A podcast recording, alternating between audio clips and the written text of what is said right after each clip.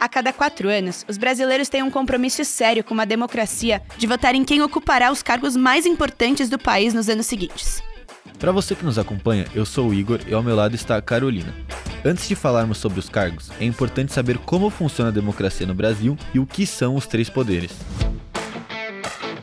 Voto em ação. A divisão dos cargos é feita em executivo, legislativo e judiciário, mas apenas os dois primeiros são eleitos pelo povo. Como é dito pelo próprio nome, o executivo é quem executa as leis e os projetos aprovados. Essa função é representada pelo presidente, pelos governadores e pelos prefeitos. Já o legislativo propõe e vota as leis, além de fiscalizar o andamento do executivo.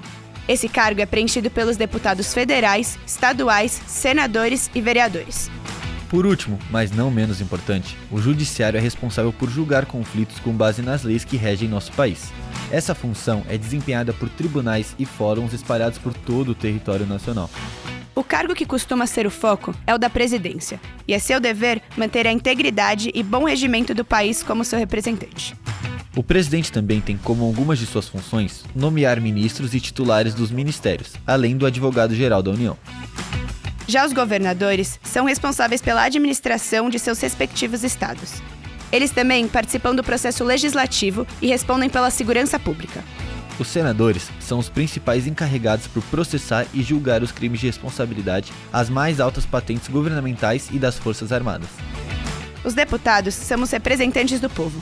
Enquanto os federais elaboram leis de abrangência nacional e fiscalizam o poder executivo, os estaduais legislam a favor dos seus estados e fiscalizam o mandato do governador. Obrigado por ouvir o Voto em Ação, um projeto do Laboratório de Opinião Pública da Casper Libero. Fiquem ligados na Rádio Gazeta Online para mais dicas sobre as eleições. Um projeto realizado por alunos da Faculdade Casper Libero.